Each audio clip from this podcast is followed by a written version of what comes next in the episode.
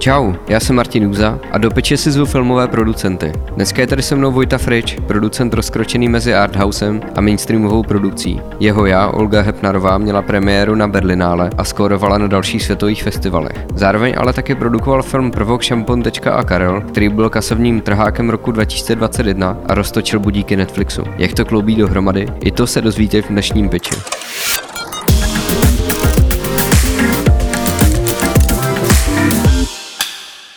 Tak čau Vojto, vítej v peči. Můžeš se nám představit? Jmenuji se Vojtěch Frič, jsem filmový producent a střihač. A můžeš říct, co jsi produkoval? Tak my jsme za těch deset let u filmu eh, s Laframem udělali asi 15 filmů, které jsou v různém stádiu. Začínali jsme s Krásným, eh, s zakázaným uvolněním, dělali jsme Olgu Hypnerovou, Prvoka, už těch titulů je hodně, který jsme dělali. Dělali jsme i pohádku Žachandu, Eh, backstage jako taneční film, lovení. Ten náš zásah je takový od eh, komerčních titulů, romantických komedií přes klidně černý komedie typu jako bylo krásno, až po černobílý drama, jako byla ta Olga Hepnarová. Ty jsi řekl náš, co to znamená náš? Film je kolektivní dílo, no, tak je nás v té produkci víc. Producentsky jsem to já, i když my máme takový biznisovo přátelský, úzký holport s Bonton filmem. A i když eh, jsme ne všechny ty filmy dělali spolu eh, v historii, respektive většinu z nich oni distribuovali, tak někdy od roku 2017 jsme propojili developmenty. Co spolu děláme, tak děláme společně s tím, že za mnou jde ta výroba a za klukama jde ta distribuční část, co to distribuovat, ať už kino nebo potom dál, výhodíčka, všecko. Takže na tom developmentu se podílíte společně s distributorem? No, on už právě není distributor, tak ta doba se mění a uh, myslím si, že Martin Palán s Ondrou Kulhánkem měli podle mě v jednu chvíli správnou úvahu, že, že se chtějí podílet na tom vytvářet i vlastní content, vlastní obsah. Dneska už je to možná šest let, co děláme ty věci společný a máme v tom slejtu do budoucna těch věcí hodně. A zároveň e, o nich uvažujeme mnohem víc napříč tématama, nejenom tématama, ale hlavně žánrama i po stránce biznisový, to znamená, snažíme se každý rok mít nějaký tituly, který mají být trošku o tom, eh, že na ně přijde lidi, že na nich přijde dostatečně počet lidí, ale zároveň se v uvozovkách neštítíme eh, ani tomu arthouseu a, a obráceně. To znamená, když děláme arthouse, tak se neštítíme dělat komerci, to neštítíme z ní hrozně samozřejmě blbě, ale já ty reakce znám z obou táborů, jo? takže uh, my máme tu strategii, že nebojíme se ničeho a že hlavně já si myslím, že film je jeden, trošku jedno, jestli uh, je to artový titul nebo mainstreamový a má to svého diváka a u toho artového jenom bohužel, a je to horší a horší, je spíš problém eh, toho diváka donutit zaplatit za, za ten obsah. Samozřejmě spoustu reakcí bude, že my jako producenti a jako filmaři nepředkládáme dostatečně zajímavé věci, abychom donutili ty diváky do toho kina jít, no, ale furt, eh, když celkově řeknu čísla, jak nám lidi chodí do kina na české věci nebo na český obsah, tak jsme jako hodně nad průměrem Evropy já vím, jsem o tom mluvil s finským producentem, který se těm číslům dost jako divil. Ten, hmm. ten, uh, plus samozřejmě, já nevím, Finové, kolik eh, finských filmů dělají ročně a my jich děláme hodně a, hmm. a, a samozřejmě já ne, ne, bych asi neměl být ten pravej, který řekne, že jich děláme moc, protože mám pocit taky, že my jich děláme hodně, ale zároveň bych nepočítal poslední dva roky třeba, ne, nebo loňský rok, co bylo v kinech, to má nějaký covidový dopady. Myslím si, že letošek bude mnohem slabší eh, v tom českém obsahu v kinech oproti předchozím letům. Myslíš jako v počtu filmů, který půjde mm-hmm. kin? Te, ten lon, lonský rok byl jako brutální, te, ale to bylo o tom, že to stálo ve frontě, nám stály ty filmy vlastně taky mm. ve mhm. frontě. Ať už, že se díly vyráběly nebo byly vyrobený a čekalo se. No, to, to vyteklo ze všech kanálů. Loni vlastně nasadit film bylo dost riziko, protože v konkurenci tam jako bylo naskládaných x dalších. Já myslím, že už to nešlo na, na, nasadit mm. a zároveň jsi do toho tlačený všema okolnostma, smlouvama, tamhle z televizí a my máme tu svobodu distribuční relativně velkou, ale většinou to, co tě tlačí k releaseu je televize hmm. a, a podepsaný nějaký smlouvy v tomhle směru. Protože i u Olgy jsme měli ten luxus, že jsme mohli fakt hrozně dlouho stříhat rok a čtvrt jsme stříhali, přestřihávali hotové verze toho filmu a čekat na to, kdy to trefíme, jak tou verzí, tak tím festivalem a tím přišel Berlín. Kdybych byl tlačený eh, z druhé strany broadcasterem, jakýmkoliv, že musím splnit, kdy to má být hotový a kdy to má být nasazený, tak to bude hodně blbě. Ta, co se týká festivalu, je důležitá trpělivost a mít na to čas eh, a i trochu prostředky, počkat si. Takže tyhle ty poslední, dneska už vlastně tři roky skoro, eh, co se týká covidu, jsou extrémní, takže podle toho se to moc nedá, nedá brát. Ale ty předchozí roky, uh, furt uh, si myslím, že ten počet filmů je hodně, ale komerční jsou komerční. Těch se dělá, kolik snese trh, kolik snese trh, uh, že se na ně sežene peníze, že se vyrobějí. A u těch arthouseů je to těžký, no, protože zas, když... Tam je to, kolik snese fond? Tam je to, kolik snese fond a kolik snese i ta televize a kolik snese ten zbytek toho dofinancování. A při já jsem zrovna teď v takovém rozpoložení, že jsem trošku jako nemám z toho úplně dobrý pocit a hlavně nemám motivaci tyhle ty filmy trochu takon dělat. Jo, protože, a z čeho nemáš dobrý pocit? A protože se to financuje, ono to je vždycky překotný. On jeden čas to bylo o tom, že dával málo fond a dával relativně dost televize. Teď fond dává relativně dost eh, a ta televize začíná dávat hrozně málo. Um, já tam vidím velký problém u české televize, že uh, vlastně dává míň a míň, jako extrémně míň a míň, než dávala. Vím tu jejich eh, snahu vlastně toho podpořit hodně a malýma penězma, což je samozřejmě těžký, protože těch vlčáků eh, na ty jedny peníze je hodně. Do toho jsou debity, které jsou důležitý pro tu kinematografii v nějakém dalším horizontu. Zároveň jsou důležitý v tom, aby debitant nedostal míň peněz. To mě třeba rozčiluje jako dlouhodobě, že se argumentuje eh, titul XY debit, takže ten režisér, eh, režisérka, autoři mají dostat méně peněz, ale na film. Já ještě můžu říct, OK, mají menší honorář, že si to musí odpotit ten člověk, ten, ten první film, ten debit, a ona také je to energie, která do toho filmu jde eh, od debitantů je úplně jiná, než potom u lidí, kteří dělají x film, to, je jako, to také zná vždycky, i při tom natáčení na place ale ne, nechápu, proč by debitant měl mít uh, méně peněz na výpravu. Jo, to prostě nedává smysl a spíš to zabíjí ty, ty tvůrce a, a dělá se to na koleni. No. A teď dlouhodobě cítím, že televize dává méně a méně peněz a chce víc a víc práv. A chce ty práva furt na dlouhou dobu, dochází tam k blokaci digitálních práv jako VOD. Já si myslím, že by se to mělo otevřít trochu jako debata, že takhle to úplně nejde a že dlouhodobě to jako nedává moc smysl. A v okamžiku, kdy uh, chápu, když producent je postavený před to buď jako vrabec v vrsti nebo hlup jako na střeše, ale za mě už se to dostalo finančně na takovou úroveň, že eh, že to prostě není úplně fair, jako chtít potom na deset let, když, když se ten film vezme na deset let plus dva, tři roky opakování, tak je de facto koupený forever protože za, za, za ten mezičas se, se s tím filmem hrozně blbě obchoduje, takže to nedává smysl, ale peníze jsou to vlastně takový, které se dávají eh, v, v pre nebo v postsailu za dva roky licence. A je to tvoje osobní zkušenost? Je to moje jako živá zkušenost s několika ja. projektama, který mě přesně vedou k tomu, že... A mluvíš o české televizi, nemluvíš Teď mluvím o český, protože Aha. tak u těch artových věcech uh, nikdo jiný tady není. To, to prostě, hmm. nebo respektive, pokud to člověk ufinancuje, tak je, když tomu projektu fakt věří a postaví to na tom, že ten Netflix už tady začíná jako kupovat ten uh, obsah za už ne směšný peníze, ale už i za rozumný peníze a mainstreamový za velký peníze z mýho pohledu, nebo už fakt jako opravdu slušný peníze, s kterými se dá počítat výrobně. My máme teď třeba projekt s Ondrou, který už stavíme tak, je to relativně jako, je to dobový film, dražší film, a my ho stavíme tak, že ho stavíme bez televize že stavíme jako už minimální garanci tak, že uh, nemáme domluvenýho uh, eh, VOD, nemáme domluvenýho streamera, ale věříme tomu, že to prodáme svobodně za mnohem větší peníze, než kdyby nám někdo blokoval ty práva a dal nám ty jo. peníze mnohem menší. To znamená, ale tu díru v budgetu si berete jako riziko, kterou plánujete, že vykryjete potom z těch post-saleů. A, a nebo jsou to pre které jsou v, po cestě.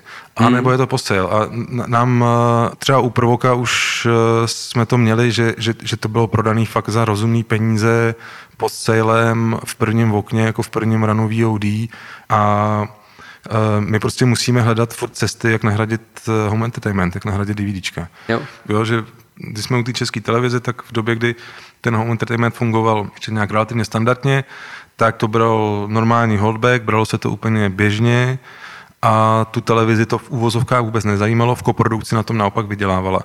Ale nemá stejný přístup k VOD, pro ní VOD je najednou mnohem větší konkurent. Mm. Konkrétně pro českou televizi, nebo jak já to vnímám, to jako úplně neřeknou, ale uh, chovají se podle toho. A já se ptám jako proč, protože uh, proti DVDčkům tak nebojovali, se prodalo klidně milion kusů DVDček, tak to neznamenalo o milion nižší sledovanost v době, kdy to bylo v televizi. Ono to podle mě funguje úplně přesně naopak, uh, protože touhle logikou by šlo říct, že když v filmu dělá v kyně milion diváků, tak to má o milion diváků míň uh, v televizi.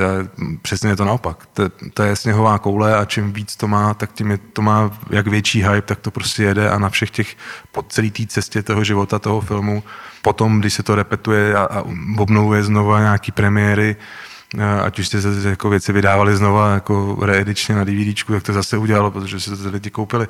V té televizi to má opakovaně nějakou sledovanost. Když je ten film úspěšný, a on je úspěšný většinou od začátku, jo, to není, že to přijde potom tak e, tohle prostě neplatí. A neplatí to i u toho VODčka, ale k tomu VODčku mám pocit, že ta televize přistupuje furt jako jinak a zároveň Česká televize ale nemá svoji vlastní platformu, aby to teda jako vykoupila, protože už s, s ostatníma může být mnohem větší debata, že teda když to chcete, tak to zaplaťte, jak to vykupte. Musíte to vykoupit, protože my za něco musíme ten film vyrobit, musíme na tom jako vydělat něco, co budeme vracet zpátky do toho obsahu, aby jsme ho developovali, protože nás taky stojí nějaký peníze.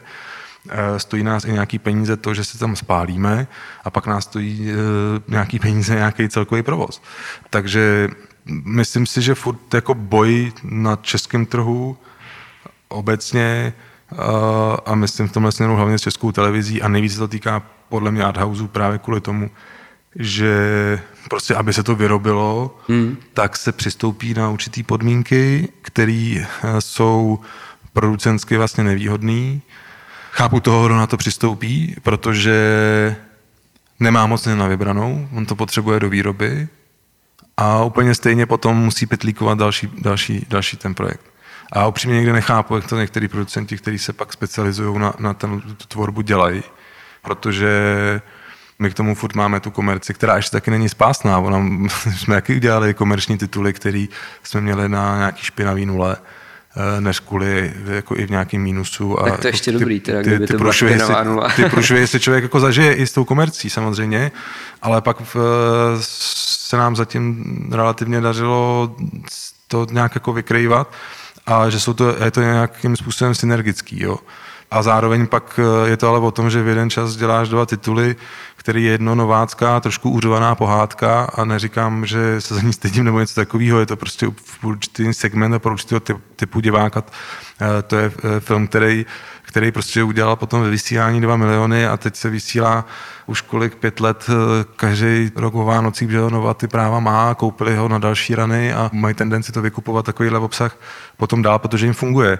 A um, my jsme šli s Epnerkou měsíc po sobě s, s těma dvoma titulama. Černobílý artový drama uh, z berlínského festivalu a komerční novácká pohádka ale vzájemně z mýho pohledu se ty tituly prostě podporují z pohledu toho producentského přístupu. No,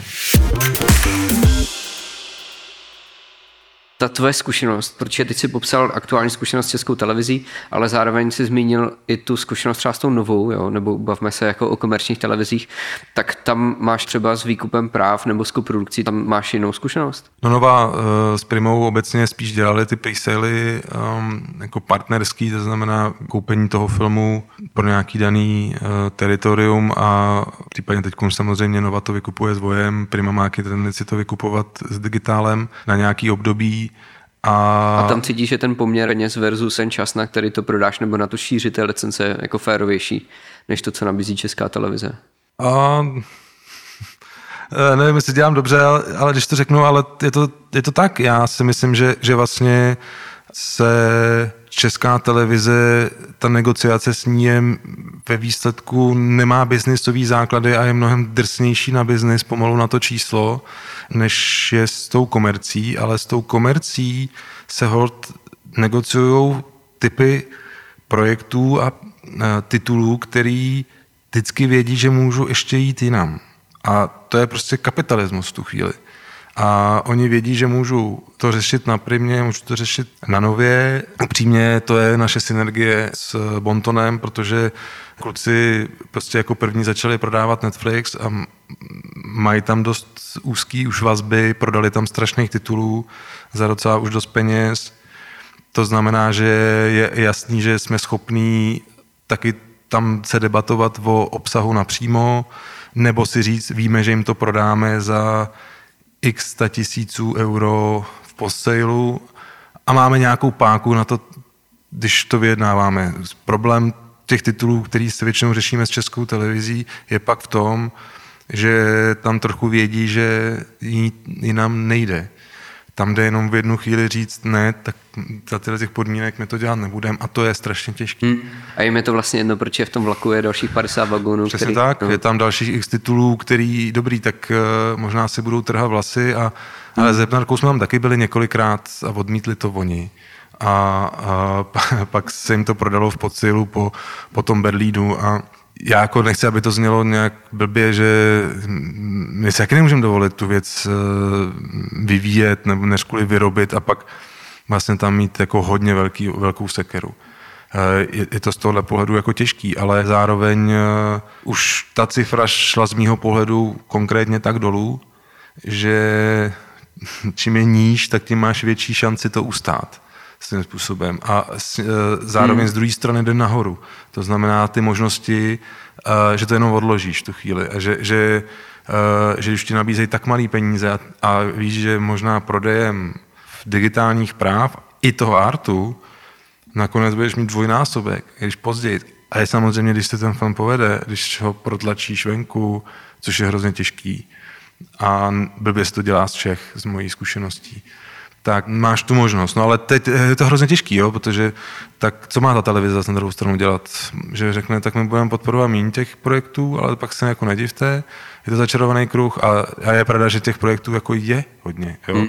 A druhá věc je, že když máš úspěšný tvůrce, což Tomáš Weiner s Petrem Kazdou si myslím byli, protože Hepnerka venku prostě úspěšná byla, a pak další film, myslím, že dokončujeme eh, jejich druhý film a Hetnarka měla premiéru před sedmi lety.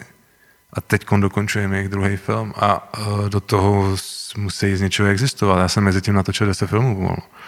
Tak to je hrozně těžký. Jo?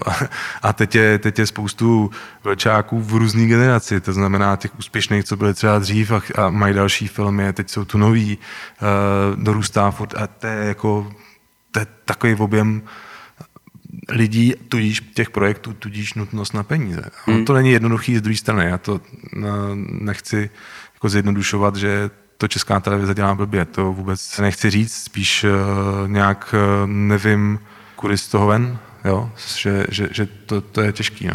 Tak vlastně to, čím vůbec začala tato naše diskuze, tak byla nějaká jako neférovost podle tebe v té delce nebo šíře těch práv, který se kupuje za nepoměrně jako menší peníze. Jo? Což jako to určitě. V, tom, v, tom, v, tomhle, hmm. na, za, v tomhle směru... A to mně přijde úplně jako fér říct zase. Si myslím, že je fér přesně tak, ale chtěl jsem jenom říct, že není zase fér úplně se na to nedívat i z druhé strany, nebo nemít snahu to pochopit z druhé strany, ale pak, když má člověk snahu to pochopit z druhé strany a určitou část toho problému pochopí, tak pak právě nechápe to, proč někdy ale nesmyslně trvají na některých podmínkách, který, hmm. který jim nic moc nepřinášejí zásadního a fakt si z toho producenti ani tvůrci nekupují jachty. A kolikrát to ani nepřinese úplně peníze, protože ono to za těch dalších x let je otázka, jestli je schopnost to někomu prodat ten, ten obsah. Ale on možná jako bude, protože... Tak je, hele, je to taková ta sázka na tu náhodu šťastnou, víš, jako že to, že se může stát, že z toho tvůrce třeba vyroste někdo, kdo se pak bude jako reprízovat, jo, nebo když umře, tak ať se to může No to určitě, jako, to určitě, to určitě. To je budování takového toho nekonečného archivu. No. Ale já jako, já jako zároveň, proto jsem zmiňoval, že přímě u, některých producentů eh, je v obdivu, jak to dělají, protože my i třeba eh, můžeme i tu některou komerci, tak Provoka jsme dělali s českou televizí. Je to film, který byl náštěvnější eh, roku 21 v kinech a doteď si ho tak trochu syslej a neodvysílali ho. Fakt? Uh, jo, jo, poběží vlastně až teď na, na jaře a uh, to znamená nějakých deset měsíců po tom, co měli otevřený okno, kdy už ho mohli mm. vysílat. Ale můžeme z něčeho obchodovat zjednodušeně. Zní to jako možná jako blbý slovo obchodovat, ale máš eh, co nabídnout eh, z obou eh, stran toho spektra. Za mě ideál jako jedna komerce rovná se dvě těžší věci, dvě, dvě, nebo nejenom artovky, ale i žánrovky, jo, které se i blbě třeba financují někde jinde. Mm. A zároveň do toho teď nevíme, co se bude v těch kinech dít, protože to neví nikdo, co se stane. Avatar ukázal, že když je to eventová věc, tak mm. na to lidi přijdou. V loni ty kina taky to ukázali, že když je to ten, ten celný titul, že, že to vyluxuje, ale ty ostatní, že prostě paběrkujou ten rok předtím to samý. Po otevření kin matky, pak prvok, který to luxoval nějakou dobu, pak e, Zátopek, který měl jinou cílovku a pak Karel a, a ostatní tam bylo strašných hmm. titulů, který měli vlastně malý ty čísla a nesmyslný biznesově, že jo. A tohle je hrozně těžký jako teď odhadovat, protože na to ty data jako nejsou a jen tak ještě asi nebudou. V tvojí firmě jsi solo producent. Tak jedna věc, že jsme propojení s, s tím Bontonem, mm. jo? to znamená, že je nás producentů víc a, zároveň vlastně děláme to, co taky asi není úplně obvyklý, že jsou to producentské firmy. Mm. Mimochodem, já to, co jsme, jak jsme dělali Hypnarku a jak kluku dalších firm děláme, tak to taky děláme, že kluci jsou i producenti, mají vlastně svoji firmu a děláme to společně. To znamená, že to je nějaký konglomerát producentských firm. A já mám systém, že mám producentskou firmu a k tomu mám výkonnou produkci, která ještě do toho dělá jiné věci, reklamy. A můžeš to jenom pojmenovat, prosím tě, ty máš tři Produ- firmy? Producentská je LaFrame, hmm. ta výkonná produkce, která vlastně vznikla trošku i jako postprodukce, tak je Framestore. Hmm pak máme ještě v gamingu jednu takovou bokem. Je to First Frame? To je First Frame, kde jsou live penalty. Mm-hmm. Jo, jasně. My jsme se o tom tady bavili před tím rozhovorem, že jsem s tebou čet uh, rozhovor a přišlo mi, že se na to díváš jako hodně podnikatelsky, ale třeba já se o podnikání taky učím prostě za pochodu. Jsem v nějakých skupinách podnikatelů, kteří dělají v úplně jiných oborech a hrozně mě to jako osvěžilo na hlavu, protože tady to podnikání v audiovizi je úplně jako šílený. Jo. Myslím si, že u kterého jiného podnikání můžeš s každým projektem zkrachovat. S každým projektem, který ti prostě nevíde, tak můžeš jít jako ke dnu a prostě tu firmu položit. Jo. Tak prostě jsem se tě vlastně na to chtěl zeptat. Jo. Jestli to máte nějak jako v rodině a je tam to love k tomu frameu prostě. Ne, to je z jiného důvodu, ale jasně, eh, v té rodině není to podnikání, v té rovině je filmařina. Hmm. To, je ten, to je ten důvod, že dělám filmy a, a fakt jsem začínal v té střižně, jako když mi bylo 15. A tím i producentsky možná i relativně mnohem blíž k té realizaci a i k té kreativě eh, mnohem důsledněji, že, že jsem vzešel z té střižny, vydal jsem vlastně z té střižny a rád se tam vracím, protože některé filmy uh, střihám a, a je to pro mě jako vlastně trochu relax uh, se ponořit do té uh, do této oblasti zase zpátky ale vlastně ten, ten můj zásadní biznisový přístup, když to pojmenujeme takhle, tak bylo to spojení s Bontonem. Pro nás, pro obě dvě strany to může být možná někdy trochu problematičtější z určitého pohledu, ale to rozhodnutí bylo, že je to nějaká synergie, kterou bereme vzájemně jako dost vážně, protože eh, kromě vzájemné důvěry, která je podstatná, tak je to synergie o tom, že vím, jaký možnosti máme biznisový třeba, co se potom týká toho prodeje a v nějaké realitě a zároveň eh, já aspoň dost často přistupuji k některým věcem, že vím, v čem už za tu dobu, v čem mám nějakou sílu a v čem to mají zase naopak třeba jako Ondra s Martinem. Takže eh, a i nějakou jejich silou, eh, ať už brandu nebo možnost má prodejem a těma věcma, přesně Netflix ten příklad. Mně bylo jasný, že já, když budu ťukat na Netflix, posílat maily, eh, tak vím, že já to úplně neumím. Tak eh, to byl tenhle ten důvod a to je vlastně největší biznesový rozhodnutí, že, že se s někým spojíš, propojíš a stejně jako je nějaká strategie, tak on se klidně jako pustit někoho do té firmy. Uh, už nějakýma zkušenostmi, takže za nějakých podmínek. Eh, zkušenostma s, se společníkama. Eh, jak známý pravidlo, společníků má být lichý počet a tři je moc. Eh, zároveň já si myslím, že tohleto propojování je důležité, ty synergie. to beru vlastně na nejzásadnější biznisový rozhodnutí za posledních x let, který já jsem udělal, nebo my jsme udělali, když vezmu i, i ty nejbližší lidi vevnitř té firmě. A jak tomu došlo? Debatama s tím Martinem a, a trochu i s Ondrou, ale hlavně s Martinem, protože bylo, on, u něj bylo jasný, že on chce dělat obsah. A já mu vysvětloval, že, že v obsah za taky nějaký mám, taky mám nějak, nějakou vizi, co, co by se dalo dělat a jak. A umím to vyrobit. To, co uh, oni neumějí. A umím to vyrobit tak, aby to bylo vyrobený uh, dobře a uh, stálo to tolik, kolik to má stát. To ne, nemusí být rovnítko s tím, že málo. Ale uh, doufám, že třeba na těch našich filmech je vidět, že před tou kamerou jako něco bylo a že to má nějaký parametry v production value a všechny tyhle ty věci, že to na tom je vidět. Třeba už ukrásná se na to hrozně jako uh, já vnitřně dbal, že to má být nějaký, jako že, že, ten, že vlastně u něčeho by si mohl producentsky říct, jako osekávat to a dělat z toho ten trhák, trhat si ty rukávy a říkat ne, ne, uh, za to peníze jako nebudou a to. A uh, já se to snažím posoudit, uh, kdy to má smysl, kdy ne. A vlastně v určitý fázi trochu jako nešetřit. A teď jsme v situaci, kdy to řešíme v více lidech, tak, i, tak to musím obhájit, jo, i u toho Ondry a, a u Martina a říct, hele, stojí to tolik a tolik, je to bambilion, ale je to proto a proto důležitý. Nebo to musí obhájit ten autor, který to tam chce. Hmm. A Trošku jsme říkali, že nám dělá medvědí službu Patrik eh, kolem provoka, když eh, nás vlastně trochu chválil jako i v rozhovorech, že super producenti, dali mu, všechny možný... který mu dali všechno, co chtěl, tak dostal. A já jsem říkal, že se dal za hlavu a říkal, že jo, já tohle jako nesmí slyšet nikdo jiný, jako Ale to jsem po nás každý. To jsem mi říkal Bohdan Sláma o Luminaru, taky prostě, když jsme kecali v hospodě, tak říkal, jo, vždycky prostě, když teklo do bod, tak oni přišli, dali tam další prachy, prostě, tak jsem si říkal, taky super reklama uh, producentů. No, ale zároveň, eh, co si můžeš eh, vlastně dovolit do tohohle rizika jít a nebylo to jednoduché a ještě pak i covidem u projektu a prostě u to je jako blockbuster, jako tak hmm. je to nejprodáv, Patrik je nejprodávanější autor. No jasný.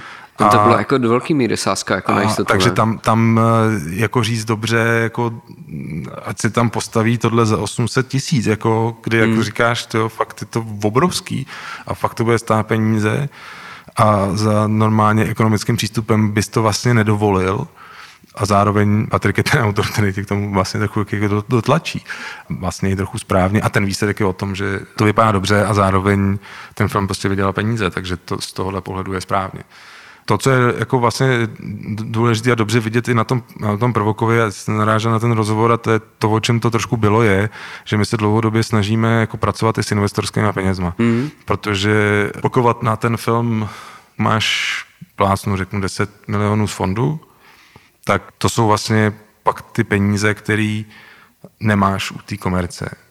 A zároveň eh, jsou to ty peníze, které nezískáš licencema, ale ty, teď úplně jako nechápu. Eh, z pohledu toho, jak financuješ ten film. To znamená... Jo, jakože teď mluvíš o finančním plánu, když srovnáváš jakoby uh, Arthouse, které je financované z fondů. Jo, versus... jo, no, no, no že, jo. Ti, že ti na tu komerci ti, ti v uvozovkách jakoby ti chybělo to, co máš ze selekce z fondu. Hmm. Uh, ty bys řekl, že to vyrobíš za stejný peníze, jak ti chybí těch 10 milionů, co dostaneš jo. jako podporu na fond, že jako to je fondový film. Stavíš jiný finanční plán prostě. Přesně no. tak.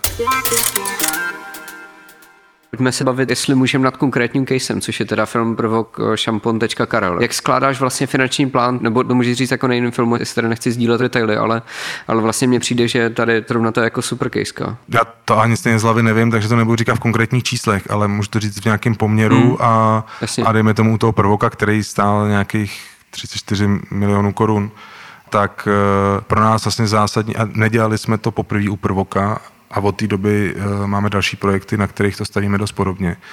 A je to určitá část investorských peněz, kdy těm investorům hlavně nabízíme to, že mají zaručený přístup k návratnosti. Mm-hmm. Stará škola, producentská, byla v jednoduchý matice, když by film stál 10 milionů, tak eh, když do toho investor dá 2 miliony, tak má 20%, a v okamžiku, kdy se začne splácet film, tak mm. se mhm. začne splácet uh, ten investor. Film se začne splácet poté, co je vyplacená minimální garance, distribuční náklady. Samozřejmě po odečtení kina. Kino jde první. V tom základním setupu, v nějaký základní logice. A my jsme trošku přišli s tím, že v okamžiku, kdy eh, jsou ty investiční peníze zásadní pro to, aby ten film vůbec vzniknul aby se zaplatila jeho výroba a že pak v určitý fázi chceš do té výroby dát víc peněz, aby to líp vypadalo nebo to mělo, bylo to víc konkurenceschopný, tak uh, máš dvě možnosti. Buď to budeš tomu investorovi slibovat vzdušní zámky a říkat mu, ten film udělá milion lidí, je to tutový. Uh, což teda já rozhodně neumím. Většinou mám fakt tendenci estimovat to, co estimujeme interně, to znamená trochu realitu. A z této matiky pak většinou vyjde to, že to, aby se, když budeme počítat, že to stojí 10, jemu vrátilo těch z 20%, tak to fakt musí udělat to číslo, co můžeš maximálně naslibovat, ale většinou to není eh, nějaký reálný break, eh, co ten film je schopný doručit s nějakou jistotou. Nikdy to nevíš na 100%, ale když nastavuješ nějaký break, tak to má nějakou to rozdělení třeba na, na, na dvě části. Je to finanční break a pak je to nějaký odhad, kolik by ten film mohl udělat, když se urve. To, že se urve, nemůžeš slibovat, nemůžeš predikovat, nevíš to, můžeš to doufat, můžeš pro to udělat hodně věcí, ale, ale nevíš to. To, že dosáhne toho breaku, už eh, je dost o tom, jak to počítáš a jak seš moc nohama na zemi. A tam si myslím, že se jako docela trefujeme, eh, že tyhle ty breaky nám vycházejí a my jsme došli prostě k tomu, že eh, touhletou matikou, když těch 20% se to tomu investorovi bude splácet, tak se mu to nikdy nesplatí na to, že by mu to vydělalo. A my bychom automaticky prodávali produkt, o kterém víme, že z něho vytáhneme jako z ryby nějaký peníze mm. a věděli bychom, že mu je nejsme schopni vrátit. A my jsme dlouhodobě chtěli jít strategii, že chceme, aby nám ten investor ty peníze dal a aby nám dával i jako do dalších projektů, aby jsme se jako drželi. A vlastně přišli jsme s takovým modelem, že de facto ty investorský vstup je určitý koridor, který je de facto se chová jako minimální hmm. garance, s tím, že teda ta minimální garance, ale distribuční jde jako první a on má takový jako druhou garanci, jo.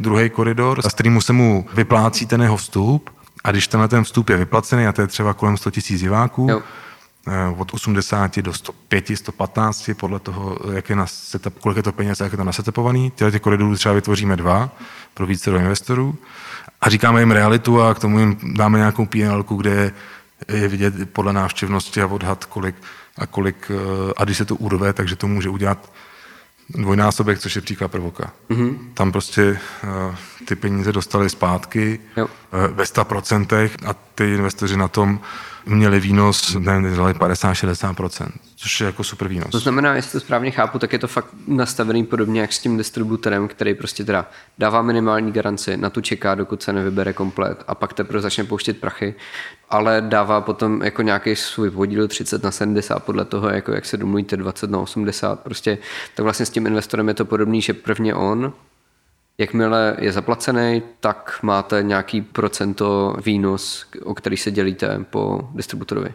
Tak. Jo. Po kině a distributorovi. To, Jasně, co je, pro, jo, jo. to, to, co je producentský výnos, takové dělení se toho producentského výnosu.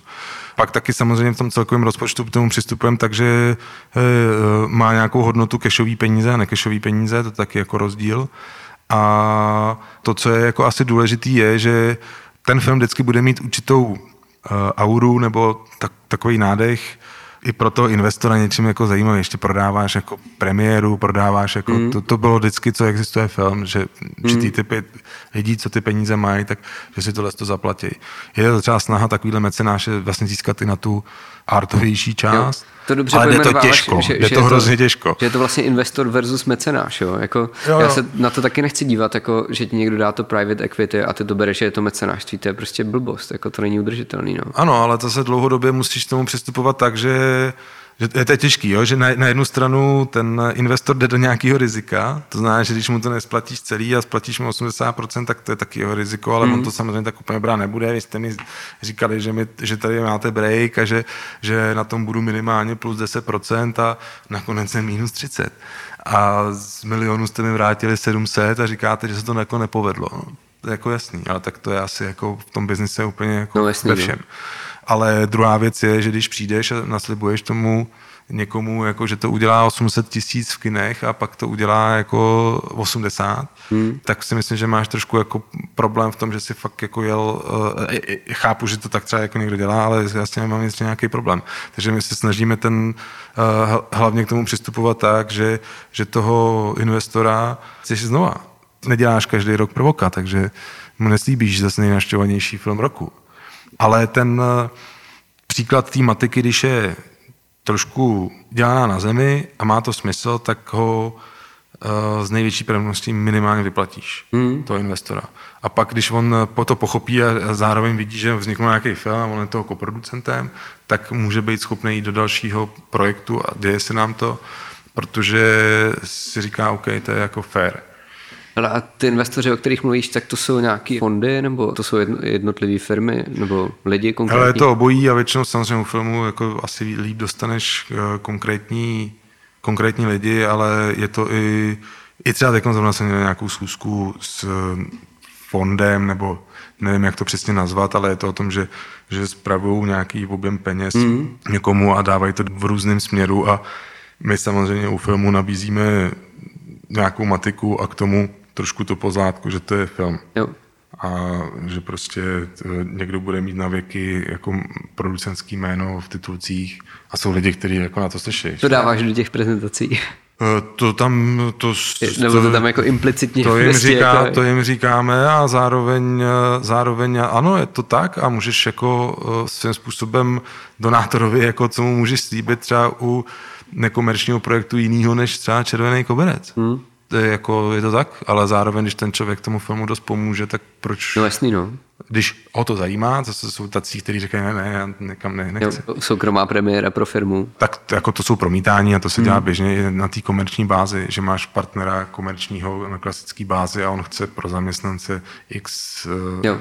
Uh, někdy se to blbě vysvětluje, že to stojí docela dost peněz, mm. samozřejmě. Takže uh, jo, když máš udělat takových deset projekcí po celé republice, mm. než kvůli to ještě s někým oběd, tak jako to musí být fakt partner, který dává hodně peněz. No. Můžeme se teda vrátit jenom k té otázce ještě jako uh, poměrově aspoň finanční plán komerčního filmu pro lidi, co třeba jsou zvyklí jako dělat arthouse prostě z fondu a české televize. Jenom jako bez čeho vlastně naplníš ten finanční plán a v jakých poměrech? Tak se to asi hejbe, ale ten uh, pre když do toho uh, zahrneš dneska i VODčko a u komerce, tak se dostáváš na 30-40%. Uh, hmm. Určitě, na 30 určitě, pak je tam, nechci říkat procenta, ale my dlouhodobě um, za těch posledních deset let snad na všech filmech jsme měli lokální podpory, to znamená hmm. buď od města, ať už finanční nebo nefinanční plnění ve smyslu záboru a odpuštění, nebo že ti dají lokace nějaký, když jsou jejich a tak, plus, plus finance plus kraje. Už krásno jsme takhle měli, že jsme měli kombinaci vlastně od Šumperku i od Olomouckého kraje.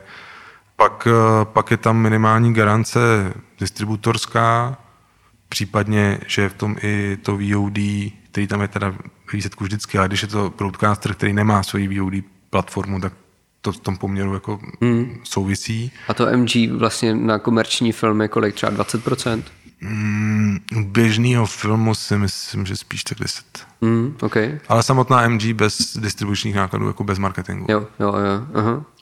A tím pádem jakoby pak co zbývá vlastně ten investor a tvoje vlastní prachy? Tak ten investor vlastně pak v tu chvíli dělá docela taky jako dost, nebo by měl v tom, v tom mixu. A samozřejmě pobídky.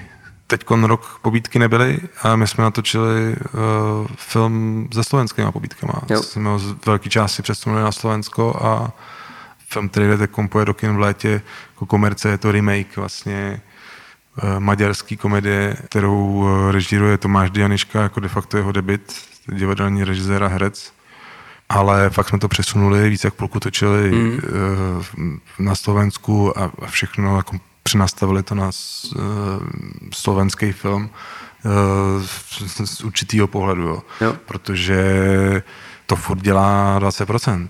Tak doufám, že nás poslouchá ministerstvo financí právě teď, aby viděli definitivní ekonomické důsledky toho, když pobídky nejsou. Ale tak jako je, takový jeden malingatý český film je opravdu asi nezabije, hmm. ale zároveň je to přesně o tom, že Tak jsou to nějaký desítky milionů, nejsou, prostě, který se neutratí v Česku. No. Já vím, a nejsou jenom na, ne, oni nejsou jenom na servisy, oni nejsou jenom na, já jsem v tomhle směru docela dost skeptický, si myslím, že v nějakém střednědobém výhledu ty servisy taky nebudou a že ta industrie jako začne mít s tím, s tím jako velký problém, i když budou ty pobídky, protože se celý ten proces se hrozně zkomplikuje a zadrhne v tom, že i ty američani nebudou chtít točit po celém světě a cestovat po celém světě.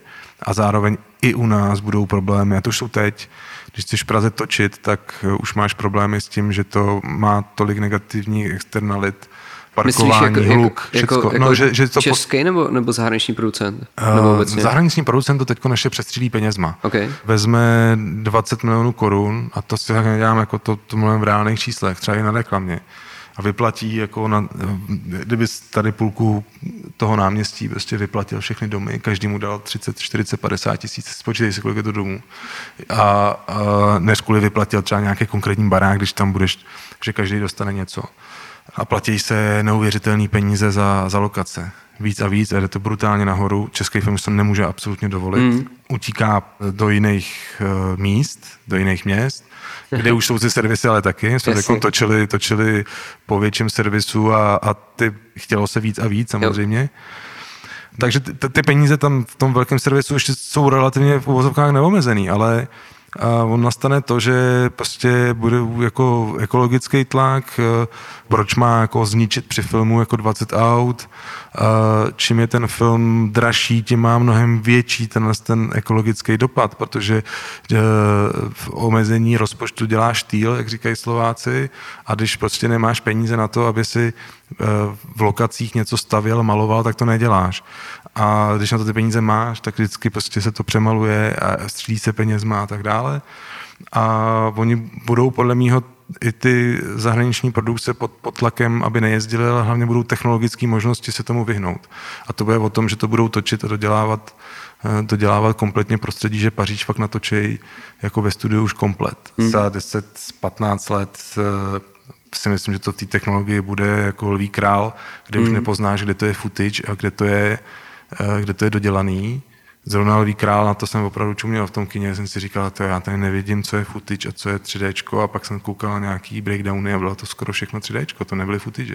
Hmm. Což mě jako zarazilo, protože jenom už tam fyzika lítající písek a takovéhle věci byly fakt jako opravdu real. Jsem si říkal, že tohle je za 10, 15, 20 hmm. let konec reálného filmu já mám trošku hm, bláznivý teorie, eh, že to bude následovat konec herců, protože se bude dělat deepfakeově, navolíš, nakombinuješ eh, Gregory Peka s Bradem Pittem, trošku ho podladíš, že má mít hlubší hlas, ale, bude, ale že má trošku mít eh, v sobě Jamesa Deana ještě a namixuješ to a vytvoří si svýho a z tohohle filmu tuhle hereckou část takhle zahrát, tohle takhle, režiséři budou animovat herce takhle nějakým způsobem úplně jako už jinak, to už vůbec nebudeš potřebovat točit v reálu mm. a k nám to dojde samozřejmě mnohem později, ale ty negativní důsledky natáčení už jsou teď. Prostě v Praze ti ty lidi prskají, že nemají kde zaparkovat.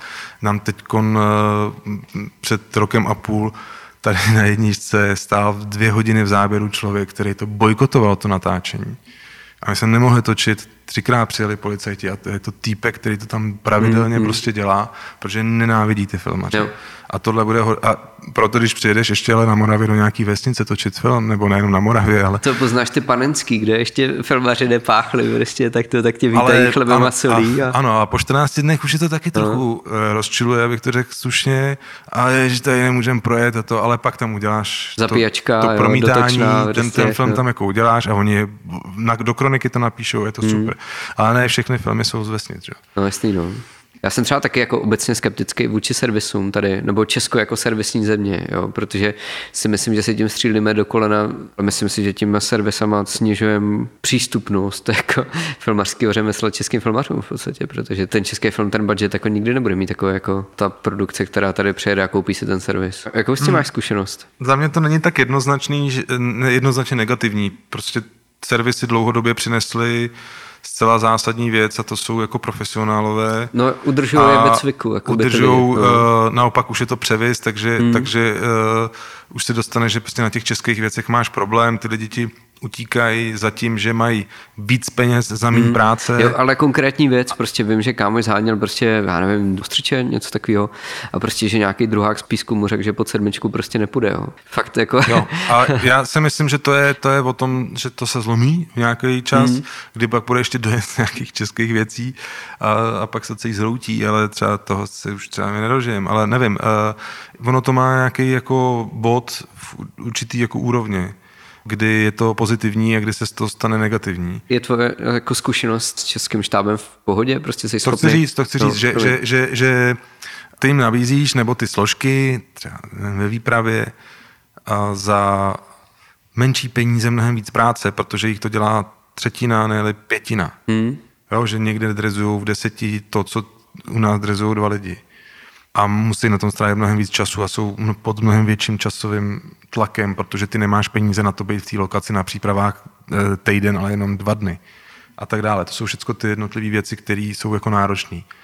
A zároveň ten český film furt mám pocit, že je srdcařský, nebo minimálně v tom, že my jako fungujeme v určitým uh, že s náma točí nějaký jako, nechci říct balík lidí, to zní blbě, ale takový okruh lidí, který s náma dělají třeba čtvrtý, pátý, šestý film to je jako docela důležitý. Pak jsou i lidi, kteří rádi od toho servisu odběhnou. Je to samozřejmě těžký, že na peníze se každý rychle zvykne, takže jako jít nějaký jít vodozníž eh, není úplně jednoduchý. Druhá věc je, že oni ty rozdíly nejsou zas tak strašně veliký, což je ten paradox. On nej, největší rozdíl je opravdu v tom čase, kolik na to je, ale třeba eh, na tom servisu ty jednotlivé pozice nemají o tolik víc peněz než na českém filmu. A rozdíl je trochu asi televize, ale a to je pak třeba mm. trochu jiná sorta lidí, ale ty, ty servisy v principu na začátku a, a, a do určitého objemu přinesou strašně moc pozitivního, ale ten, ten strop, já si myslím, že jsme ho jako, už jako docílili. Zrovna prvou, kam jsme točili po uh, zase nějaký lokaci po velkém servisu. Platili jsme za pár dní v nějaký lokaci půl milionu korun a i s přípravou, co jsme tam předělávali a fakt nám vysvětlovali, že máme jako obrovskou slevu. Mm. Jo, oproti tomu Americe, že jako jsme český film, malý film, ne, jako, ne, jako to už máte tak obrovskou slevu, že níž to jít jako nemůže. A tam je ten problém, myslím, že je dost velký. Ale jsem rád, že jsi řekl to pozitivní. Jo. No tak minimálně to vidíš pak i na těch jiných zemích, kde se tolik netočí, třeba i co se týká techniky a to je potom, že když to ty firmy hmm. umějí rentály vracet, že, eh, že pak studentům nebo na nějaký neziskový projekty to půjčejí, protože to mají zaplacený, tak eh, to je další jako pozitivum. Až eh, nebudou mít tu servisní práci, tak budou muset vydělávat na těch českých projektech. Ty připravuješ film s Lukášem Veverkou, je to sci-fi. Lukáš je takový český Michel Gondry. No, no, no. Uh, tak uh, já spíš častěji říkám s uh, novodobým Zemanem. Mm. Uh, protože Lukáš dělá věci bez nějakého velkého použití 3D, hlavně jako samozřejmě postprodukce, ano, ale jako optické věci. A vlastně Overview máme celý postavený na tom, že jsou miniatury, bigatury a zbytek natočený na green screenu, blue screenu jako postavy a ten celý příběh je, že ztroskotá týpek na měsíci a v, můžou pro něj přiletět za měsíc a on musí obejít celý měsíc a nabíjí se, musí utíkat před stínem a do toho mm-hmm. se mu zjevují vlastně v halucinacích, které se ale zmotňují na tom měsíci, že jde vedle něho brácha a on postupně jde do dětství a takový flashbacky. Je to fakt práce bez 3 je to kompletně, kompletně natočený plejty, s miniaturama, eh, loď postavená z Merkuru, z, hmm. z objektivů foťáků. Dve, dveře v lodi jsou jako závěrka od foťáku a to celý to steampunkový komplet. Jo. Hele, a to a řekni mě, jak jste vůbec na tohle přišli a co pro to děláte, aby se ten film jako zrealizoval? Tohle na začátku vzniklo tak, že Eh, jsme v jednu chvíli, ale to už je fakt hodně, hodně dávno s Lukášem. A mluvíme si, o Lukášovi Veverkovi. Veverkovi no. si uvažovali o tom, že udělat kraťas. A já jsem potom přišel s tím, že kraťas dělat v Čechách je na prd. Co s ním?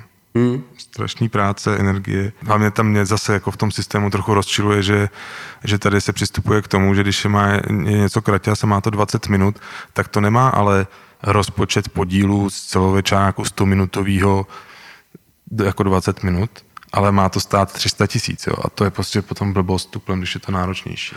A uh, Lukáš přišel s takovým nápadem právě s tím měsíc, kolem měsíce, trochu inspirovaný jednou povídkou, a že se to natočí, já jsem na to řekl, že to je blbost, že to prostě jenom jako, aby celo, celý, cel, celou dobu v jednom celovečerním filmu někdo šel po měsíci, že to je nekoukatelný.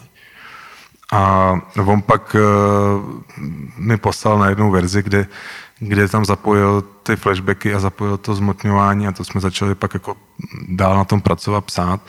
A jsme to jako výrazně začali posouvat, posouvat ten koncept uh, jako ukázku jedné scény, jestli si pamatuju správně. A samozřejmě nějaký vizuální e, přístupy, jak to dělat, který podle mě e, je to, že ty jsou geniální. A my jsme na to dostali od fondu na debit e, do 630 let, si nepletu, do 630 let. Já ani nevím, jestli tam je nějaký kritérium jako toho debitu. No toho věku. Jo, fakt. Musíš být pod 630 Aha. let věku. A byli jsme s tím v Polsku v koprodukci, Dostali jsme se do dalšího kola, že tam je to více kolový. Vlastně jsme tam dopadli velmi dobře, teď jsme nedostali, ale zároveň nám řekli, eh, řekli, že to je super, že hmm. tam, tam jsou takové hrátky s tím, že když je kyslík ve scéně, tak máš eh, nějakou hloubku ostrosti, když není kyslík, tak máš plnou uh, ostrost. Jo. Ale zároveň tam je napsaná scéna, kdy se to změní v jednom záběru, což technologicky, jako když jsme to vymýšleli před 12 lety, nebylo možné. A vlastně to, ten dozrává ta doba, že to už začíná být možný ve fotce, hýbat jako s hloubkou ostrosti a v tom, s tím videem to asi půjde brzo taky. Takže jako trpělivě si čekáme na to, až to jako do, dožene nás ta technologie, že třeba zrovna na tohle se nás ptali, že to třeba je sedm let dozadu, co jsme byli v tom Polsku, tak eh, jak tohle chcete točit, že tam v té komisi, na rozdíl od Českého fondu, tak tam seděli asi tři kameramani, a fakt se na to ptali, mm-hmm. protože uh, je to fakt zajímavé. Jo. To bylo, jako, to bylo a jste řekli, že nevíte. A my jste řekli, že tomu dojdem, že to, že to, a jako, to nebylo negativní, ten, ten feedback byl dobrý. A my jsme to prostě odložili, dělali jsme s tím jiné věci a teď to znova trošku vyndávám, vytahuju, že na to asi přišla, uh, přišel čas. A to projekt, který může mít uh, rozpočet 25 milionů, stejně jako 100. Mm. A mně na tom prostě přijde jako maximálně geniální ten, ten přístup uh, v tom, co Lukáš prostě v čem je silný a co umí velmi dobře. A v čem podle mýho je to novodobý Zeman. To je mm. jako tato jako optika, ten, ten, tohle toho hraní si s perspektivama, jak ty věci nasnímat, to prostě úplně jinak. A on to samozřejmě kombinuje s moderníma technologiemi, což v tom uh, je to jiný než samozřejmě Zeman, protože ten je z dnešního pohledu samozřejmě trošku jako legrační, co jak tomu byli schopni udělat. Ale Zeman by to dneska zase taky využíval, tu technologii, Jasný, co by měl dneska. No a fond jsme museli vrátit. Uh, vlastně jako, a vy jste dostali výrobní fond? My jsme dostali na ten debit. A to znamená, že jsme dostali jo, málo jo. a vlastně nám v tom Polsku řekli, máte hrozně málo z Čech, až jo. budete mít víc, tak přijďte hmm. znova, protože nás to zajímá. A my jsme ten fond vrátili a pak jsme na velkou výrobu nedostali. Debit, a já jsem to dal jo, k ledu. Na, debit byla alokace 3 miliony, ne? Nebo něco takového celková? No, celková 10 a my jsme, a, a my jsme dostali nějaký ty 3, 4, 4 mm, něco mm. takového. A to pak udělat takovýhle film jako nejde, takže jsem to vlastně jako vrátil. Uh, mezi tím stejně, uh, tak Lukášovi už bylo 40, tak jo. 630 letý. a, a vlastně to nějak přirozeně jsme dali k ledu a ty konto pomalu vyndáváme s tím, jo. že to znova, znova třeba přečteme a znova to případně přepíšem a zkusíme to znova jako nějakým způsobem nakopnout. Eh, dali jsme to na, na, na médii, na development mm-hmm. a eh, že to zkusíme posunout, protože my jsme k tomu měli jako strašných vizualizací, že to Lukáš všechno prostě kreslil. Nakoupili jsme jako strašných věcí od eBay. Jo přes různý blešáky, různý přístroje, takže on z toho udělal skafandr, prostě měli jsme nějaký testy a to a jako, to jako strašný práce, ale před deseti lety. Dneska je to jako někde zase jinde technologicky a je to pro mě vnitřně to je film, který mu věřím, že ho jednou prostě uděláme a zároveň se tě ten fond ptá, no my tomu vlastně úplně nevěříme, že eh, je vůbec eh, možnost takhle sci-fi jako udělat. Taková ta nedůvěra k tomu, že je to realizovatelné. Vy jste poslali teaser, ne? Jako z toho, co, co popisuješ, že jste udělali nějakou ukázku. Jo, jo, jo tam byly, byly testy hmm. byly testy, byl a nějaký vám postup. jako nevěří, nebo? No a že, že to nejde udělat vlastně, hmm. že, že to ne, nebudeme schopni udělat, ale já jsem, uh, Lukáš to několikrát třeba někde přednášel jako kejsku ukazoval to a tam se uh, jako před lidma z postprodukce, tam se hlásili lidi, že na tom chtějí dělat. Jak, víš, jako, že, že prostě máš různé možnosti, jak to udělat produkčně a jedna je udělat to jako trochu na koleně srdcarsky hmm. a samozřejmě za nějaký peníze, že z něčeho musí ty lidi žít, ale že si myslím, že se to dotáhnout dá a plánuju s tím v nějakém horizontu jít na výrobu na fond a jsem zvědavý, co mi tentokrát ten fond řekne. Hmm. I zároveň s nějakým vývojem jako mým, eh, protože my jsme tam eh, byli po Hepnarce a, a já jsem to dával jako příklad. Hepnarka jako byl, byl typ filmů, který si říkal, to nezvládnou natočit, neudělají to,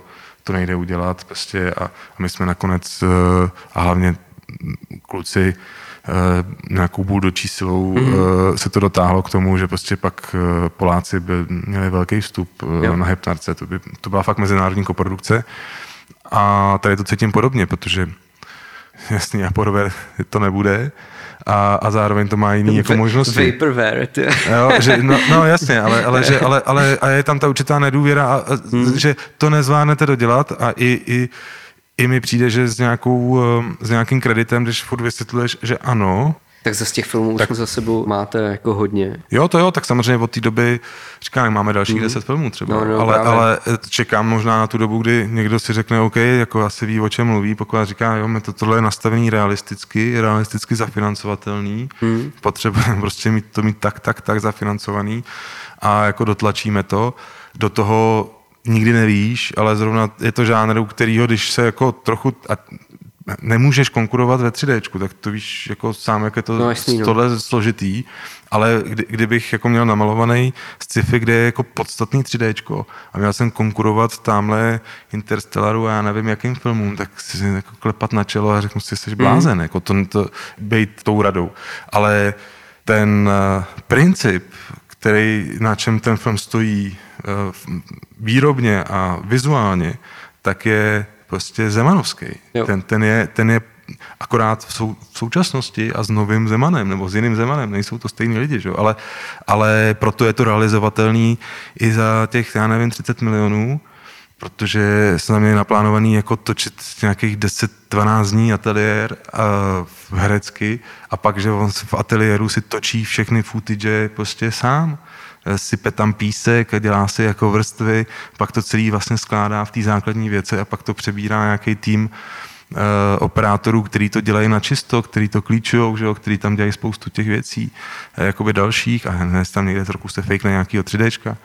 Takže ne, že by tam nebylo to 3D, ale ne, nestojí to na něm. Hele, a jak to vidíš divácky vlastně u tohohle filmu? Je to sci-fi, že jo? takže ta cílovka jsou fanoušci sci-fi, který uh, je tam určitá mezinárodnost, není to tolik ukecaný, to já říkám uh, často, že, že zrovna u Hepnarky a teď u, u Nikdo mě nemá rád uh, ten další film kluků je výhoda, že se hrozně málo mluví, proto je mezinárodně srozumitelný, když se to povede.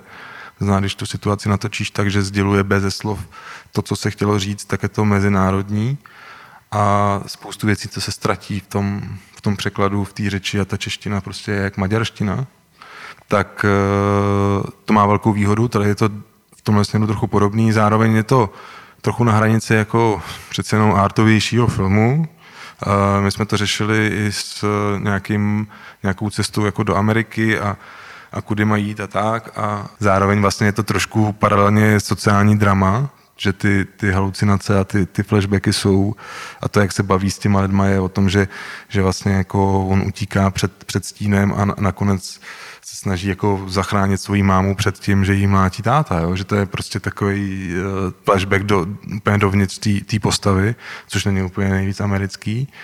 A samozřejmě ten konec, jestli to zvládne, jestli se zachrání, jestli ho zachrání nebo ne. Co je pro tebe kritérium, že ten film uspěl? Bože, to je hrozně těžký, jako tak, eh, protože to nebo, když nebo budeš komentovat jakoby... svoje děti, jestli si ti povedli, že no ne, tak je... No, aby nebyl úplně ztrátový, že ten jo. projekt, aby byl prostě 8 na nule. Ale já si myslím, že u tohohle z toho projektu je to o tom, uh, uh, že já budu spokojený, když ho fakt natočíme, protože jo. to je opravdu věc, kterou řešíme hodně dlouho a v takových vlnách A já jsem si vždycky říkal, jednou ho prostě jako ten film musíme udělat. Jako, že, že i když prostě budeme to dělat už třeba fakt jako starci na drobě, já nevím, je to, mm. je, je, to, je, to, je to věc, u který jsem trošku přesvědčený, mm, že ji pak eh, jednou dotáhnout jako má smysl a nevím, jestli to bude dobrý film. Je to typ filmů, který se to podle mého odhaduje hrozně blbě. Já jenom vím, že jsou tam určitý momenty a určitý přístupy, které jsou jako super a a jsem přesvědčený, že to, že to jsme schopni udělat tak, aby to jako fungovalo. A dnešní možnosti třeba i toho prodeje, je, jako zmenšil se možnost monetizace na našem trhu, ale dost se zjednodušila to, že když něco fakt jako může zafungovat, tak se dá prodat globálně mnohem jednodušeji než před lety. A dokonce to prodáš jako velmi často i napřímo. Prostě to, to pokovat se jako udělá nějaký film, který bude opravdu zarezonuje, tak si myslím, že ho tady odsáď jako ti přesně Bonton prodá celosvětově. Mm. Uh, už to není o tom, že na to potřebuješ uh, nějakou brutální sales, co se týká online, že samozřejmě. Když budeš chtít do na to, tak je to něco jiného. Ale, ale uh, co se týká online, tak je to o tom posouzení a je to jenom o tom, že, že ti potom třeba ta platforma to koupí pro uh, středoevropský trh a když uvidí, že jim tam funguje, tak začnou mít tendenci jako dokoupit práva na ten, na ten globální a jsi mnohem blíž než dřív. Jo. Takže to je pak o tom, že nakolik ti eh, zase slibovat to nějakému investorovi úplně jako uh, jde blbě, nebo já to prostě jako, uh, může se na to říct, asi o tom nejsem tak přesvědčený, nejsem, ale tohle je spíš přístup nohama na zemi. A to, když se ti povede, tak to může jako podle mě zafungovat, protože to je žánr, který jsi schopný prodat ven. Stejně podle mě jako třeba dobrý horor. Jo, ale rozhodně také neprodáš prostě romkom ani prvoka, který i tomu Netflixu taky protočil budíky, že měl jako super čísla, tak ale to není o tom, že ti to zafunguje eh, s francouzským dubbingem úplně. To asi ne, že? Jasný. To je lokální věc. Jak vznikají ty filmy, které jdou na kasu? Jak vlastně na to jdete? Kde se berou ty náměty? Myslíš komerci, jako. Mm. Já myslím, že to, je, eh, že to má několik rovin. Jedna rovina je vyhledání si autora, eh, který ho chceš dělat, ať už předlohou nebo tvůrce už jako audiovize, to je příklad toho Patrika, okolo kterého, myslím, kroužilo hodně producentů a to byla Martina Palána, zásluha nebo jeho, jeho um o tom, že ho přesvědčil, že to má dělat s náma. Jo. Takže to je jedna možnost, že máme rešeršistu třeba na knížky mm-hmm. a, a který nám jednou za nějaký období pošle víc prostě x knih, který že fakt čte většinu nových věcí. Jo. A vlastně podle jakých kritérií vám eh, posílá ten výcud? Mm, trošku podle toho, co jsme mu řekli, ve smyslu, co hledat. Hmm. Podobně to děláme s divadlama. A u těch divadel to víc třeba sbíráme, co my jsme viděli, co, jo, co, co tak jako v rámci těch lidí okolo uh, ti někdo řekne, nebo co cíleně jdeš, uh, že, že vys uh, Tomáš Dianiško a toho jsme vytáhli na základě toho, že já jsem viděl nějaké jeho věci na divadle a říkal jsem si, on to dělá filmově, ten kluk. Jako super. A někdo nás seznámil a tak jsem mu začal jako přitahovat k nějaký věci, což je druhá možnost, že tohle konkrétně jde o remake. To je adaptovaný remake, kdy my jsme těsně před covidem měli uh, prostě vizi uděláme, zkusíme udělat remake. Bylo to takový, že možná to nebude fungovat, uvidíme, zkusíme. Tak uh, prostě celý Berlín byl hlavní úkol uh, vyhledat x věcí k adaptování, ke koupi, co se týká remakeu, z toho vzniklo 25, tabulka 25 titulů. A to zadání jste si dali prostě společně s Bontonem, jo? jo, jo to, to, už je náš, to už je náš eh, jo. jako ten společný development. Jo. Eh, v té době u mě byl Lukáš Borovička, který je na nově jako juniorní producent, který to měl za úkol uh, obcházet ty, uh, ty sales, který to nabízeli. Uh, Prostě já jsem s ním šel na jednu, dvě schůzky, vysvětlil jsem mu, co potřebujeme vědět, jaký mají super filmy a že to chcem koupit za co nejméně peněz. Jo. A, a, a, takže do té tabulky dával i jako co mu řekli, kolik chtějí za licenci, jaký podmínky, bla, bla, bla. A do toho tam byl vždycky jako screener, z toho nám vzniklo 25 titulů, do toho byl první covid, mm-hmm. jako první rána.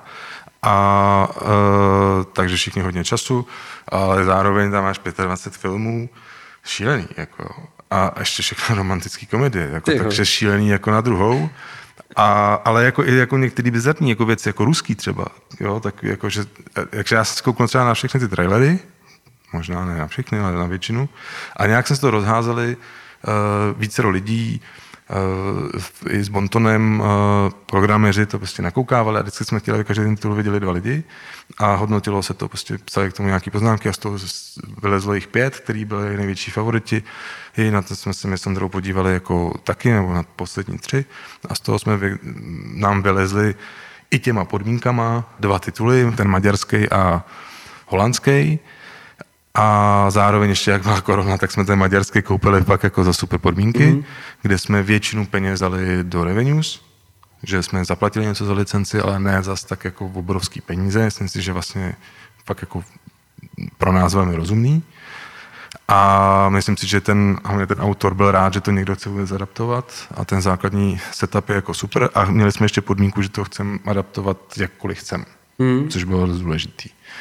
A když tam Eh, z toho vypadly ty dva tituly, maďarský a holandský, tak já jsem oba dva eh, dal Tomášovi Dianiškovi po té, co jsme se domluvili, že bychom jeho debit udělali jako remake. Já jsem se ptal, štítíš se remakeu? On říkal, ne, naopak, mm. jakožto divadelní režisér mi to přijde super. A potom se ptal, štítíš se eh, romantický komedie? On říká, ne, naopak, já jako dělám rád věci, které jsou divácký. A vybral si tenhle ten maďarský, že má trošku background v tom příběhu vlastně zajímavější a e, je to víc, i trošku víc do té komedie, než do toho i romantické komedie. A, a tím z, z, nastartoval proces, e, že jsme to začali adaptovat a přepisovali jsme ty scénáře, šli jsme různýma cestama a ten výsledek je uh, poje do kin teď. Mm-hmm. Je to mhm. vlastně ale tím způsobem rychlý, je to development na na tři roky, kdy jsme během toho samozřejmě odpravili x filmů, který jsme jo. natočili, nevím, Hádkovi, nikdo mi nemá rád, slovo jsme mezi tím natočili, který je ten development zase už předtím. Jo, jo, jo. Hele, a to jaký očekávání o toho máte? Máme očekávání, že to splní jako break a něco to vydělá. A to je kolik diváků třeba tohle filmu? Hele, to je nad 150 tisíc. Hmm? a že to má být z nějaký logiky, nějaký jako rozumný přístup. Já z toho mám hrozný radost, protože mi to přijde jako hlavně, že to je moderně natočený, eh, trošku se to víc hraje jako s, s kamerou, stálo to relativně dost peněz na to, co byl původní záměr, protože prostě, když ty věci chceš dělat trošku, jako, trošku líp v uvozovkách, tak, uh, tak to stojí peníze. Mně to přijde, jako máme to klasicky silně obsazený Ačkově, eh, Krištof Hadek v hlavní roli, eh, Tatiana Medvecká, máme to zase kombinovaný se Slovenskem, takže ona i ta hlavní ženská postava je schválně napsaná jako Slovenka, už jako, že mluví slovensky a že je ze Slovenska. Eh, Tomáš Dianiška je ještě původem taky ze Slovenska, takže o to, to bylo jednodušší. Ale hm, já myslím, že jsme si zkusili remake. To mi přijde v tom eh, mě to přišlo zajímavý a ten remake jako to trošku některé věci zrychluje. A je dobrý, že vidíš tu předlohu a řekneš si, co tam funguje, co ne, co funguje, možná, že v Maďarsku nevíme proč. A, a zároveň, když jsme na to koukali na ty screenery, já jsem viděl prostě film v maďarštině s anglickými titulkama a je to komedie, takže tam místa má fakt jsem si říkal, že nevím, jestli to je vtipný, ale jsem pak říkal, že asi jako, no, no protože tam je nějaká jako komika v řeči, jsou tam, jo. víš, jako, že to je, to je to, jako v Čechách se lidi taky smějou těm hercům a tomu, jak to řekli. A proč jste si teda ten film vybrali? No, protože nám přišel funkční v mnoha ohledech, jo. měl dobrý čísla v Maďarsku, jo, jo. A, a, eh, ale zároveň, já, já to říkám jako pozitivně, protože jo, jo. na to koukáš s těma má anglickýma titulkama v maďarštině a místo si říkáš, ty jako, ale právě si říkáš, ono to je možná vtipný díky tomu, že on tam řekl nějaký, jako, buď odkaz, for, nebo jak to řekl v té maďarštině a ono to vlastně funguje. Ještě o víc než ten jo. samotný příběh. Jo, jo. Že on je vtipný ten příběh. On má jako nějakou jako kostru a je dobrý ten příběh. No. Ale a dokážeš teď už jakoby s těma zkušenostmi, co máš, eh, tak vydestilovat jakoby to, co odlišuje úspěšný romkom od toho, na který přijde třeba 20 tisíc diváků v kině? Ne. Jo. A, a měli jste nějaký takový flop vyloženě, když jste se pustili do producentského projektu a fakt se to nepovedlo? Uh, jo. uh, Nebo no, ne, nepovedla. Já říkám, že to budou studovat uh, filmoví vydátoři za 20 let, jestli nějaký filmový tak vydátoři budou. Tak tady v našem podcastu. No ne, tak jsou to, jsou to prázdniny v Provence. To je prostě mm. film, který, který uh, byl nasetapovaný jako brutálně klasický romkom, uh, okořeněný prostředí jako na francouzské riviéře nebo v Provence. A dopadlo to jako film, který je tak trochu zvolený vevnitř i venku, jako z vnějšku i zevnitř a extrémně jako vlastně určitý typ filmu, který se vymknul trošku jako kontrole.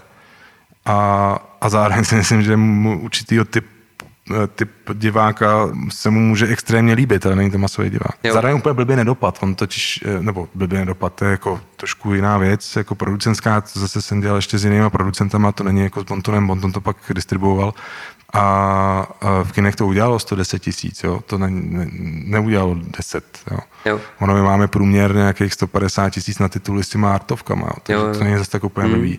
Ale samozřejmě ty to vyhání, ten, eh, ten, ten prvok a ty, ty, ty opravdu silné tituly, ale prostě Hepnarka udělala 55 tisíc v českých hmm. kinech, tak to není zase tak jako blbý číslo. No a proč se teda pojmenoval, že to budou filmovice analyzovat? Tak... Protože takový trash, to je prostě, to je jako, že ten film je bizár. Jo. Vlastně, ale, ale Uh, už, te, už v té době byly ty reakce, i mě se ptali někteří novináři, jako, jako proč, některé věci a tak. A jsem říkal, to je okolnost toho filmu, jak vznikal a jak to bylo složitý uh, po spoustu stránkách, tak uh, to tak je, to prostě to, to tak je, no. A co jsi z toho odnes? uh, no, odnesl jsem si z toho jednu věc, že je hrozně těžký uh, Čechách dělat producentský film tak, aby to ta druhá strana, to znamená na straně té režie, chápali. Já jsem dost zvyklý oddělovat autorský film a chápat autorský film a dost kopat za toho autora, byť třeba k tomu řeknu svý, nebo se mi některé věci jako úplně nepozdají, ale fakt to beru jako, že opravdu to právo veta má absolutně ten autor, pokud mě to nemá stát prostě miliardu. A tohle byl producentský film, který dělal ale velmi silný režisér, který k tomu pak ale přistoupil dost po svým. Okay. Takže já, to moje ponaučení je, že jsem pak eh, v jiných případech našich producentských filmů od začátku celá jasně říkal těm režisérům, těm lidem na té režii, že eh, právo veta mají producenti. Mm-hmm. A že to není autorský film, že to je film na jasný zadání a že chci, aby jsme se shodli na těch věcech, že nechci jako vytahovat veto producentský, ale že pokud s takovou podmínkou se nesouhlasí, tak se nebudeme zdržovat jo. tou spoluprací. Že to je jako alfa a omega. A u, u nás je to zakořeněný, si myslím, eh, velmi silně, že se nechápe ten přístup eh, producentský a že může vzniknout producentský kat třeba. Ale očividně na ty své další projekty si teda už jako spíš řemeslnější režiséry našel tím pádem. Ale pro nás dělal dost řemeslný režisér. Jo? No. Ale přitom autor. no ne, to je spíš, exper- on si to vzal jako experiment. A zároveň eh, takhle, důležitá věc u, u Provence eh, je v tom, že já jsem to potom zpětně a ten film mě dost bolel po různých jako stránkách, jako opravdu dost, tak eh, jsem došel k tomu, že prvotní chyba toho celého projektu, že vlastně úplně nedopad tak, jak byl nasetapovaný na začátku, je chyba producentská a to byl výběr režiséra. Mm. Já jsem se nechal zblbnout. Já měl vlastně na začátku uh, naivně vlastně radost, že to posune a že to bude dobrý, že to vlastně to... A, a pak to bylo o tom, že to je jako, že uh, se to všechno hodí, takový krystičky do akvária a po, pozoruje si to, co se s tím udělá je to fakt takový jeden velký experiment, no.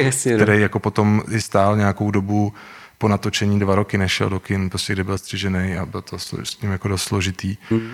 Odejde ti od toho televize, odejde ti od toho distributor, uh, máš tam sekeru jak blázen a to nejde, nedá se domluvit uh, a tak dále a tak dále. Do toho vlastně ten film trošku přestříháš, pak si to zjistí, že se to do toho střihnul, takže problém právníci, už se začne hrozně jako točit.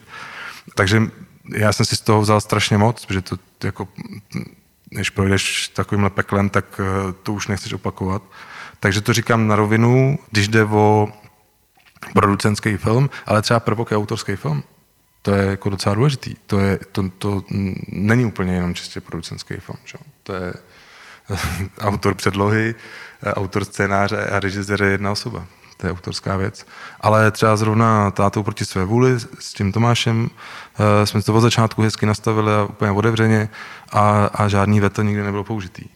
Jo, a zároveň to byl jeden z tvých prvních filmů. Ale Pro vás? no. Ne, ne, ne. ne Nebyl, no. Ale je pravda, že to na začátku. Je to období, že my jsme vlastně, když jsme dotáčeli Hepnarku, poslední tu eh, část v Polsku, tak jsme pak přejížděli rovnou do Francie mm-hmm. a točili to. Takže to je můj v kinech pátý, šestý film a když jsme ho točili, tak byl čtvrtý. Mm-hmm. A nepoložilo tě to jako na nějakou dobu? No myslím, myslím psychicky i, i finančně. To... Obojí. Jo? Obojí. No jasně, to je složitý jako background, ještě, že to producensky s, s, nedělal jenom La Frame, to dělal ještě Apple. Tam je jako spoustu takových jako složitých věcí a tady to nejvíc jde po té vlastně rovině, ale té zkušenosti toho, že za prvý, že, že potom do toho kina jako musíš udělat drobně uh, overpromise kampaň, mm. což s tím trošku pak jako bojuješ, ale tak co? Protože jdeš po nějakým, ale bylo i jasný, že ten trop bude veliký, protože ten, uh, ta kampaň byla ale dobře udělaná od Bontonu, to, to je, o, o tom to bylo. A pak je tam to ponaučení, co jsem, co jsem říkal, mm. to znamená, že to fakt na rovinu říct hned od začátku a nezdržovat se a netančit kolem toho a říct to pomalu fakt na první schůzce. Jo.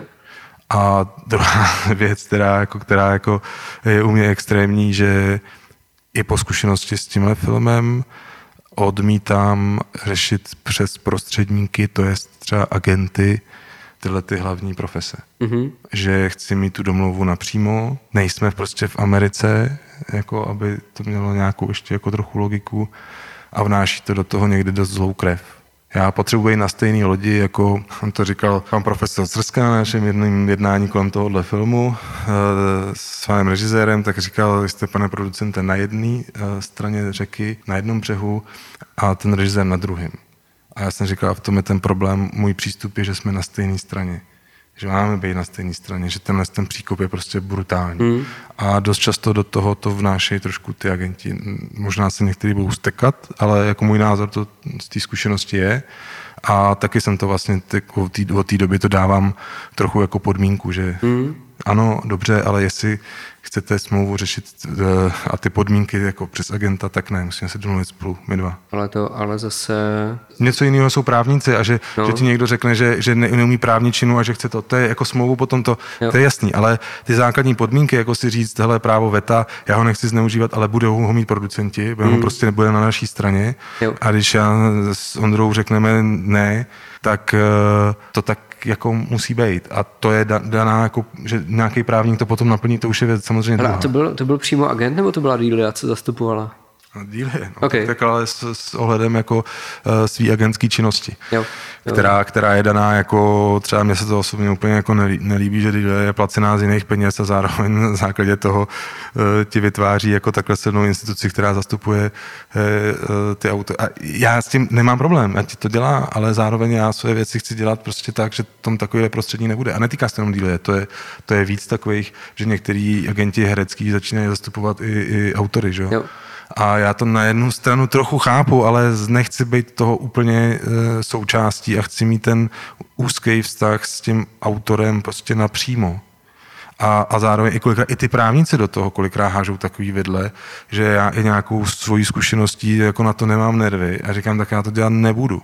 Jo, ne, buď ten projekt nebudu dělat, nebo nebude ten člověk dělat ten projekt, o který jde, protože to je pro mě jako zásadní podmínka. Musíme se domluvit my spolu a ne, že nám do toho budou házet vidla prvníci nebo agenti. Mm-hmm. Vlastně Klára, moje žena, ona tady měla uh, Epsteina, který byl zase hodně advokát té dílně. To chápu. Jo. A zrovna on je zastupovaný dílí, rozumím tomu. A uh, jsme kdysi dávno nějaký jako jeho text a tak. Já, já neříkám, že se nikdy ne, jako nebudu domluvat s dílí, asi to je jako blbost, ale uh, to moje ponaučení z celý, z celý téhle tý, kejsky je, že to musím i nastavovat hned fakt jako na začátku a ne potom uh, byla určitá neskušenost, že mm. v tom jako jedeš a už to jde blbě jako s tím pracovat a když ti přijde návrh smlouvy, tak to potom negociovat a teď to dělá za, všechno za pochodu na poslední chvíli, i to není jako nepodepisuješ tu smlouvu tři roky dopředu. Já jsem prostě k tomuhle došel, že, že uh, tahle domluva by měla být jasně daná a srozumitelná a proto ji i opakuju, že je to pro mě jako hodně důležité, aby jsme v tomhle měli jasno. A samozřejmě ty autorské věci, s, prostě s Beatou Parkanovou, ty, ty nemůžeš pomalu ani jako něco, jako, že řekne, že to tak nebude. Tam, tam to je o domluvě a zároveň po těch jako autorských a věcech, co jsou ve výsledku v tom filmu, je to hodně, hodně voní a, a za náma uh, jdou peníze nebo, jako v tom rozhodnutí. Ale já to, a zároveň ona ví, že zase já za to budu taky rozbojovat, jo, i, i po té autorské stránce. Ale jsou to dvě kategorie, autorský film a producentský.